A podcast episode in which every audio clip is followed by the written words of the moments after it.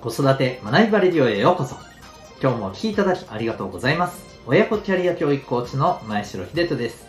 子供の才能、強みを科学的に発見。本当に目指したい目標を実現する方法を学び、コーチングで実践。変化の激しい今、未来において必要な人生を切り開く力を伸ばす。そんな親子サポートをしております。このチャンネルでは、共働き子育て世代の方を応援したい。そんな思いで、子育て、キャリア、コミュニケーションに役立つ情報、メッセージを毎日配信しております。本日は第599回でございます。えっ、と、昨日のですね、内容に、まあ、ちょっと関わる部分もありますけど、えーこんな若い世代へのアプローチもありというテーマでお送りしていきたいと思います。はい、えーまた、この放送では、ママの笑顔が子供の笑顔につながる、正午ベビーシッター施設長の正午さんを応援しております。はい、それでは今日の本題に行きたいと思うんですが、えっと、前々回に当たりますでしょうか、えー心理的安全性に関するお話を、えーさせていただきました。はい。そこともですね、ちょっとこう関わってるというか関連があるといえば関連があるかなと思ったりしているんですけれども、若い世代の成長をサポートしている方々、まあもちろん子育て中の方、特に思春期以降ですね、えーお子さんの、まあ、あの保護者の方であったり、あるいは、えー中高生の指導、まあ、学校の先生もそうですし、えー職場で若い方の,、はい、あの人材育成に当たってる方も、まあ、こういうアプローチってああなるほどありかもなと、え参考になるのではないかという、えー記事を見かけましたので、まそのシェアもさせていただきつつ私が思ったこともですね、はい、あの合わせてお話しできればなと思っております。何かしら参考になりましたらと思っております。ではその記事なんですけどこれはですね、えーゲーテというあのウェブサイトのですね、えー記事にありましてえー、とこれはサッカーのですね、えー指導者の方でいらっしゃいます、えー黒田、えーさんという監督です。黒田剛さん武さんですかね。はい、えーという方の、まあ、インタビューの記事なんですね。はい。えーちょっとね見ていくとですね、えー例えば青森山田高校のサッカー部の,、はい。あのね、監督も、まあ、あのされていらっしゃるんですかね、はい。はい、今は FC 町田、えーゼルビアというチームのですね、えー監督をされていらっしゃるということなんですけれども、えーこの方のですね、まあ、特に若い選手へのこの指導にあたって、まあ、どんなことにあの力を入れてるかというかどういうことを意識されてるかということをですねお聞きしてる、まあ、インタビューの記事なんですね。で、まあ、この黒田監督のですねお答えがあそういうことかなるほどというふうにね思った内容なんですね。で、まあ、どういうふうなことを意識されてるかというとですねまず一つはですね、えーこの若い選手のですね、えー悲劇感というふうにこの黒田さんおっしゃってるんですけど、えー悲劇感というものを特にあのアプローチしていると。そこに対してアプローチしているというふうにおっしゃってるんですね。でこれどういうことかというとですねえー例えば、まあ、プレーの中で選手あの練習中でもそうですけれどもこのプレーに、まあ、ちょっとこ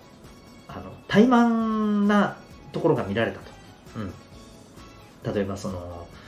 えーね、戻る守備に戻るのをちょっとこう、まあ、面倒くさがって、ね、あのちゃんと戻らなかったとかですね、うん、でそういったことで例えば、えーこう味方の失点を許してしまったということになった時にですね、まあ通常だとその監督がねやっぱりこう選手に対して叱ったりするわけじゃないですか。うん、でも、こうやって叱ってもですね、実はなかなかですね、あの今の若い、えー、世代の方にはですね、なかなか届かないということらしいんですね。うん。なんか、例えば、いや、なんで自分なんだよと、自分だけじゃないだろうとかですね、まあ、そういうふうにこう、あの、返してくる。そういうふうな、あの、捉え方をされてしまう。そんな特性があるらしいんです。で、これはまあ、あの、すごくね、あ、なるほどわかると思うところなんですけど、前にもこのチャンネルでお話ししたことがあるかもしれませんが、今のやっぱりこの20代前半、いわゆるあの Z 世代などとね、呼ばれたりする世代の方々って、やっぱり自分のこのペースとか、うん、自分のあの権利主張っていうところがとってもね、あの大切にされているそういう傾向が強いんだそうです。まあ、だからこそですね、頭ごなしにガツンとやられても、あの、こう、とっさに、え、ディフェンスに入ってしまうと。うん。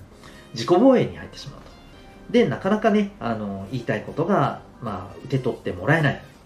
ということがあるらしいんですね。まあ、だからこそ、えー、そうではなくてですね、えー、むしろ、えっ、ー、と、こう、ミスをしたときにですね、えー、チームメイトから、ああ、あいつがサボったから、ね、えー、点取られてしまって、試合に負けてしまった。なんか、それだと、ちょっと、そういう人と一緒にチームとして頑張るのはどうかなっていうふうに、チームメイトに、えー、思われるようなですね、あるいは言われたりするようなですね、そういう状態の方がむしろ、こう、あの、響くんだそうです。これもね、あの、すごくわかると思っていて、いわゆる承認っていうところがやっぱり非常に大切なんですよね。うん。もっと言うと、えー、例えば、信頼感を失うっていうこともそうですし、あるいは、えー、逆にですね、なんていうか、すごくできる、すごく、あのー、頑張ってるっていうことで目立つのも、実はそんなにね、好きではないんですよね。うん、ポジティブにもネガティブにも目立つのではなく、フラットに見られたいっていうところがある。だからこそですね、ああ、この人とはなっていうふうに、周りから思われるのが、実はものすごくですね、えー、敏感であると。だからこそ、頭ごなしにですね、叱られるよりもですね、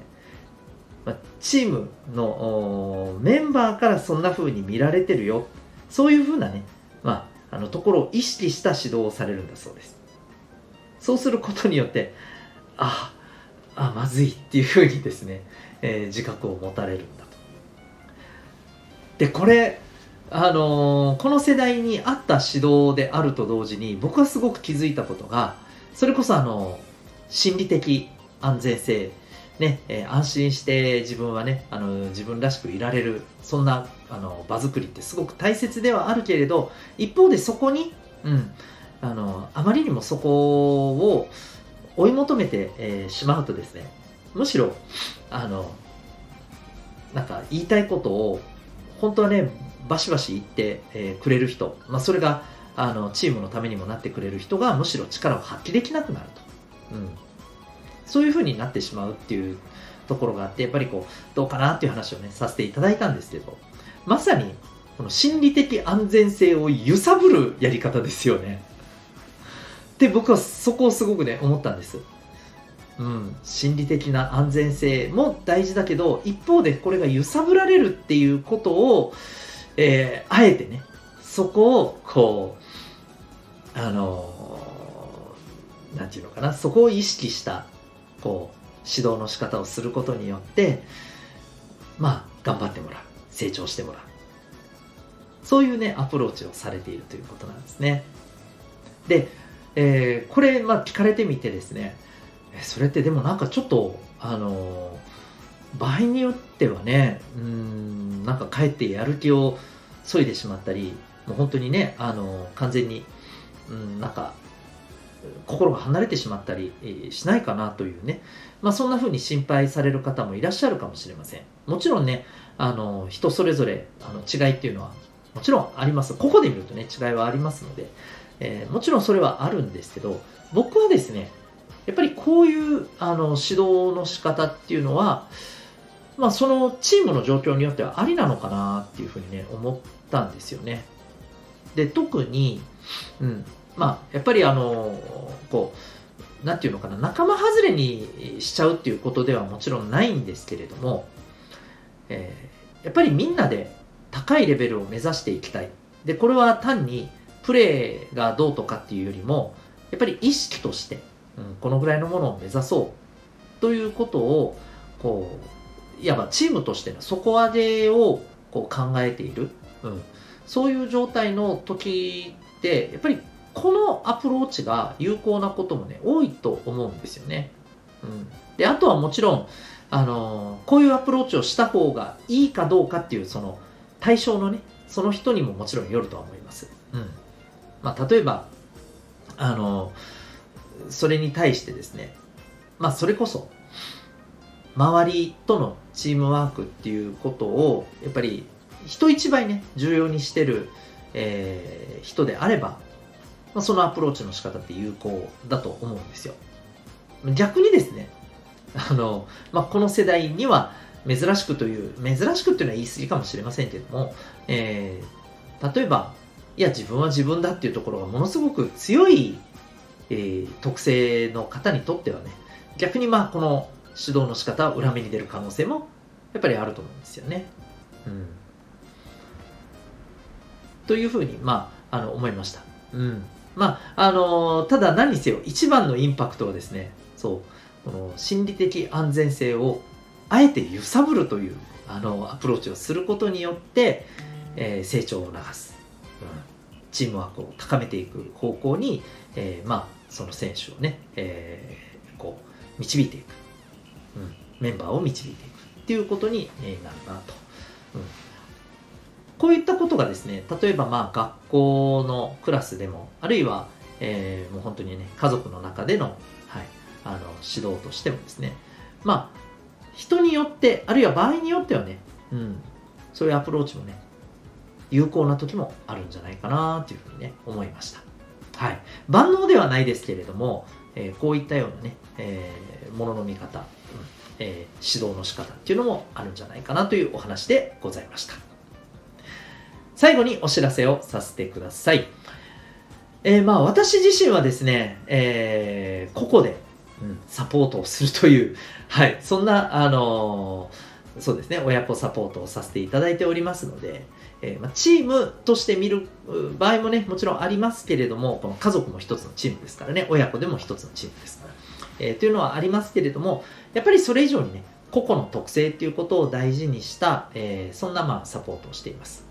で、この個々の特性というものには、実は生まれ持った特性と、えー、その後天的にね、えー、経験や環境で、えー、培った特性もあります。で、この2つのうち、生まれ持った特性、これをですね、科学的簡単に、科学的かつ簡単に、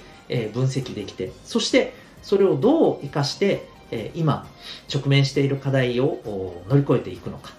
そういったあのサポートというかアドバイスをさせていただいたりということもしております。それがですね、え、なんと指紋でできます。はい。えー、なんでと思われた方もいらっしゃるかもしれませんが、えー、まあ、なぜ指紋でそんなねあの特性がわかるのか、うん、これは占いではなく科学的な実はアプローチなんですが、まあ、そのですね、秘密も含めて、えご説明をさせていただきながら、えー、皆さんがですね、持っている指紋から見える脳の特性を分析させていただき、また、えー、合わせてですね、えー、今、えー、課題になっていることをですね、はい、お聞きしながらですね、えアドバイスさせていただくような、まあ、そんなですね、えはい、指紋分析と、はい、カウンセリングというものをやっております。興味がある方はですね、ウェブサイトへのリンク貼ってますのでご覧になってみてください。それでは最後までお聴きいただきありがとうございました。また次回の放送でお会いいたしましょう。学び大きい一日を